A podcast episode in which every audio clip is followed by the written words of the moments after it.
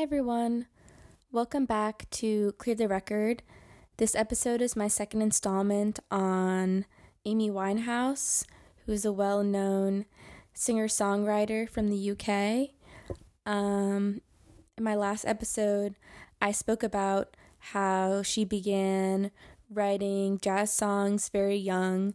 She started writing her first album, Frank, at 19, and it was l- released in her early 20s. Um, and her most famous album, Back to Black, was released in 2007 to both critical and commercial acclaim. Um, and throughout this time, while she was making music, she was also struggling with addiction, um, and it was very well covered by both the mainstream press and tabloids. Um, and she also had a very tumultuous relationship with a man named Blake Fielder Civil, which is also well covered by the press. Um, so, yeah, and I just wanted to continue talking about how the press covered Amy. And since our last installment, I've been looking at lots of old articles that the Daily Mail wrote about Amy. If you're not familiar with the Daily Mail, they are a tabloid from the UK that wrote many articles on Amy. It took me a really long time to keep going back and back their pages to get to 2008 and 2009 because anytime she left her house, the Daily Mail was taking a picture of her, or it seemed like that at least. Um, and yeah, and I, I was looking particularly at 2009 and 2010 when the Daily Mail was spending a lot of time covering Amy Winehouse attempting to work on herself and going to rehab, um, which is not very well understood by a lot of people, and they don't realize how common relapses are. So, one headline from the Daily Mail in May of 2009 said, Will Amy Winehouse live long enough to make another album? Her last ditch Caribbean detox has gone nightmarishly wrong. And they're referring to her stay in St. Lucia, where she was for there for a few months to kind of um, well, ideally she was trying to take a break from the press in England, but they followed her all the way there. Um, and in the lead, they said Wednesday at about 9 a.m. at the Cotton Bay Village Resort in St. Lucia, and Amy Winehouse is at the bar drinking her second shot of tequila of the day. So they're already sort of faulting her for drinking while, you know, supposedly going to this island to get clean. And throughout the article, they're very much focusing on kind of her disheveled appearance. They say makeup has run across her face, and you can see scars, which indicates that she has been self harming. They talk about the cigarette burns on her stomach. Um, they talk about how she's lonely and drunk and seems quite lost. And they also are running a picture of herself um, on the floor um, in what they say in the caption on an alcohol fueled binge. So they're really just painting Amy as someone who, with really no sympathy, they're just showing her as someone who's, you know, talking gibberish to herself, um, someone who's very upset, but there's no context about um, how she got there. And it's very basically a very accusatory article, um, kind of placing her addiction as her fault and not as a disease. And she they wrote many articles kind of along these lines. Um, a few months after that article was released in August of 2009, they ran a story with a picture of Amy basically using cocaine um, the photo is of a very close up image of Amy's face, and there's powder on her nose and on her lips. And the headline says Is Amy Winehouse back to her bad habits? Singer spotted with mystery substance up her nose. And anytime she may, there's some weeks where she's looking better, and they did acknowledge that. But anytime she may have lost her footing in her journey to sobriety, they run headlines like Amy Winehouse smartens up for her new boyfriend's film premiere, but still ends up bruised and disheveled. And that was a headline from July of 2010. And in the beginning of the article, they say Amy Winehouse started the night off so well, looking composed and smart in a purple mini dress and heels. But after attending the premiere of her director boyfriend Reg Travis's new film, it looked like the singer was up to her old tricks again. Leaving the after party in a London club in the early hours of this morning, it appeared the 26 year old had managed to injure herself. And they kind of talk about the beginning of the night where they say she looked chic and tidy, and how by the end of the night she had fallen and had a painful looking scratch, and how she basically ruined herself from once looking beautiful and then falling because she was under the influence. Um, and that's pretty much the tone that most of the Daily Mail articles that I read took. Um, even, I would say, after she passed, they started using kinder language towards Amy. They started using, like, actually the word addiction rather than calling her a drunk or you know, an addict as describing her like as a noun rather than something she was experiencing.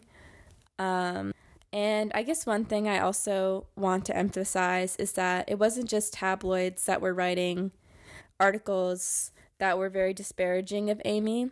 It's not particularly surprising to anyone that the Daily Mail is running stories with pictures of Amy cut up or on the ground or with videos of her using.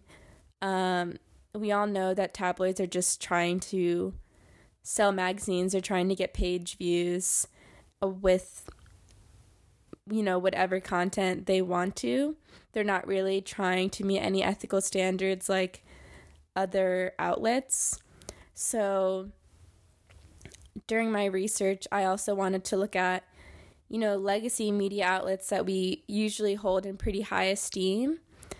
And from what I found, um, outlets like the New York Times and like Rolling Stone were still playing into a lot of the same narratives as the Daily Mail, although they may have done it in, you know, less heavy handed ways.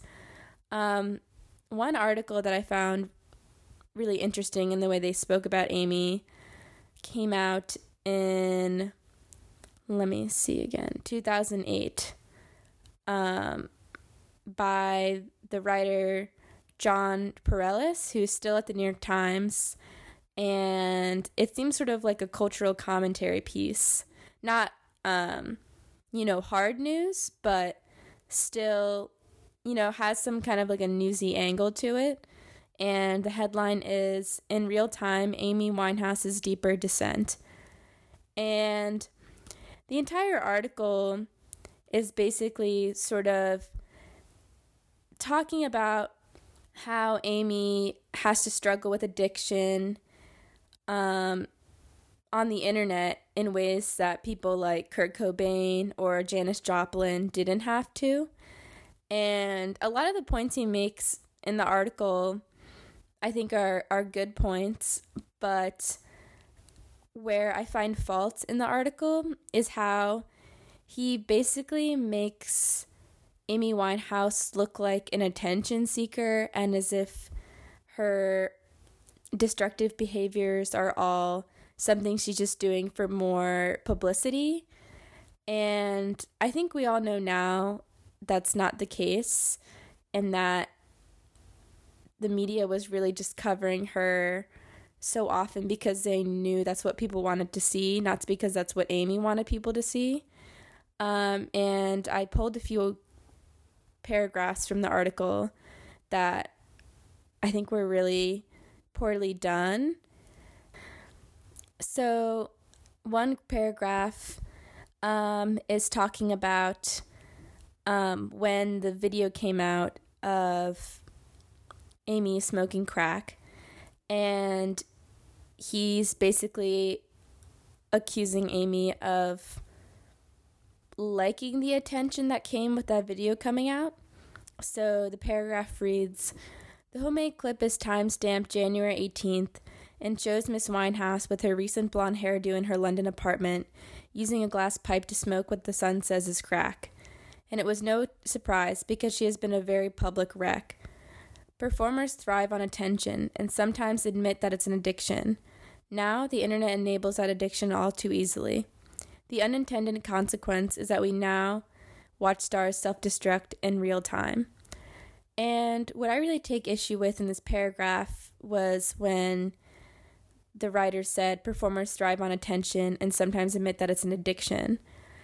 And I think it's interesting he's more emphasizing the addiction of stars like Amy being in the public eye rather than the actual addiction she was dealing with, which was being addicted to drugs like heroin and cocaine. And I think that's sort of a misplaced judgment. And he even further wrote that perhaps Miss Winehouse misunderstood what should be clear in the age of the internet. Everything recorded can be duplicated and distributed. And possibly the video was, in its own bleary way, a kind of performance. She's keeping her audience informed, if not exactly entertained. And I think it's interesting that he's insinuating in this paragraph that Amy was almost performing in this video and wanted the video to come out. And from everything else I've read about the video, it seems like it was taken without her knowledge and it was released without her knowledge. I'm not sure why anyone would want a video of them in such a vulnerable position coming out. And I think he's taking a lot of liberties as a reporter to say that she basically wanted it to come out to get more attention from her audience. And he just keeps going on with the same note and says she would do well to disappear for a while into rehab or private recovery and then to hole up in a recording studio and work on some new songs. In the era of total exposure, Miss Winehouse would serve herself and her listeners best by working behind closed doors. And I think that is just really unfair to Amy because I'm sure she didn't want her addiction to be so well publicized. And it's not as if she was the one posting these videos and tweeting or posting on Facebook about what she was doing. It was all from you know, third parties. It was from outlets. It was from people that claimed to be her friends but clearly weren't. Um, you know, there's obviously some celebrities that are pulling stunts and like, you know, releasing it on their own personal social media platforms, but Amy never did anything like that. And yeah, I think the whole article from this music writer at the New York Times is really tone deaf. And I don't think they really understood um, how difficult it is to deal with addiction, especially deal with addiction in the public eye and with social media.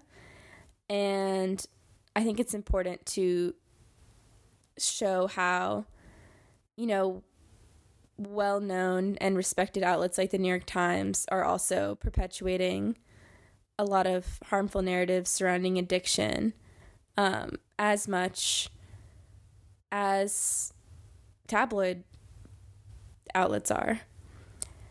And another article I saw was from Rolling Stone magazine, which basically made a timeline which they titled The Tumultuous Life of Amy Winehouse. Um, and they talked about the what their subhead was The Arrest, Awards, and Antics That Followed the Singer's June 2007 Rolling Stone cover. And in this article, they basically charted every single time Amy, you know, was caught using drugs by the tabloids or was caught partying with Blake Fielder Civil. And I don't really know why they felt this was something that was worth publishing.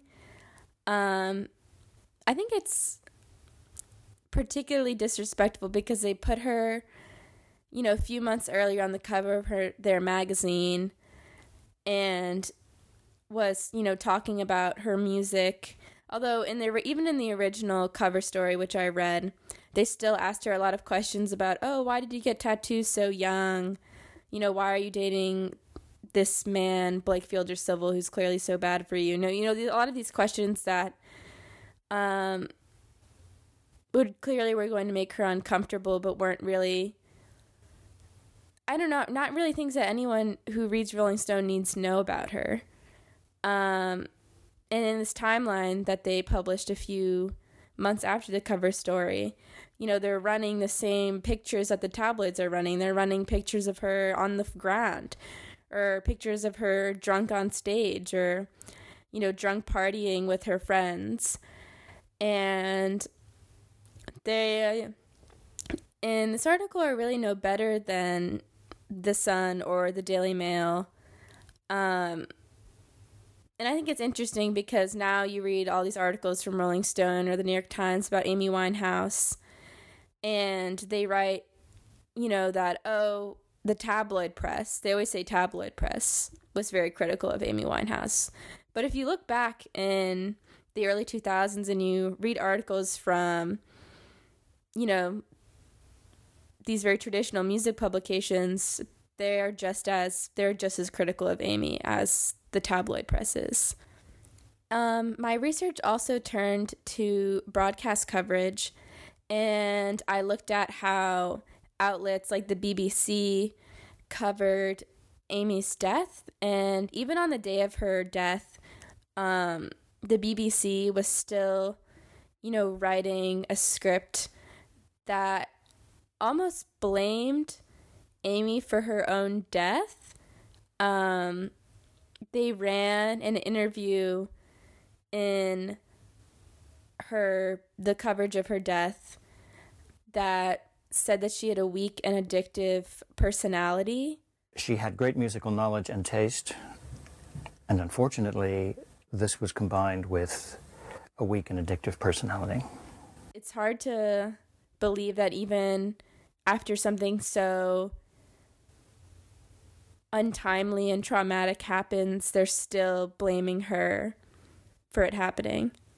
I think one thing that I really took away from reading all of these old articles and watching these old news clips is that we really can't just fault tabloids for a lot of past destructive coverage. Um, I think in a lot of ways, when legacy media outlets pick up on stories that are originally run by tabloids. They're hurting an artist even more because there's there's a level of legitimacy to the New York Times or Rolling Stone that the Daily Mail never has.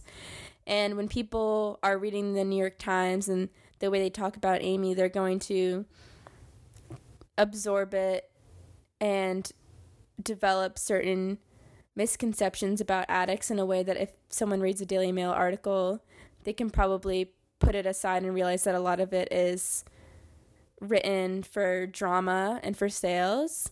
But when someone is picking up Rolling Stone magazine, they're expecting for good reporting and fair reporting. Um, and I think it's interesting because I don't think there's been as much of a reckoning with past coverage from you know, more respected outlets.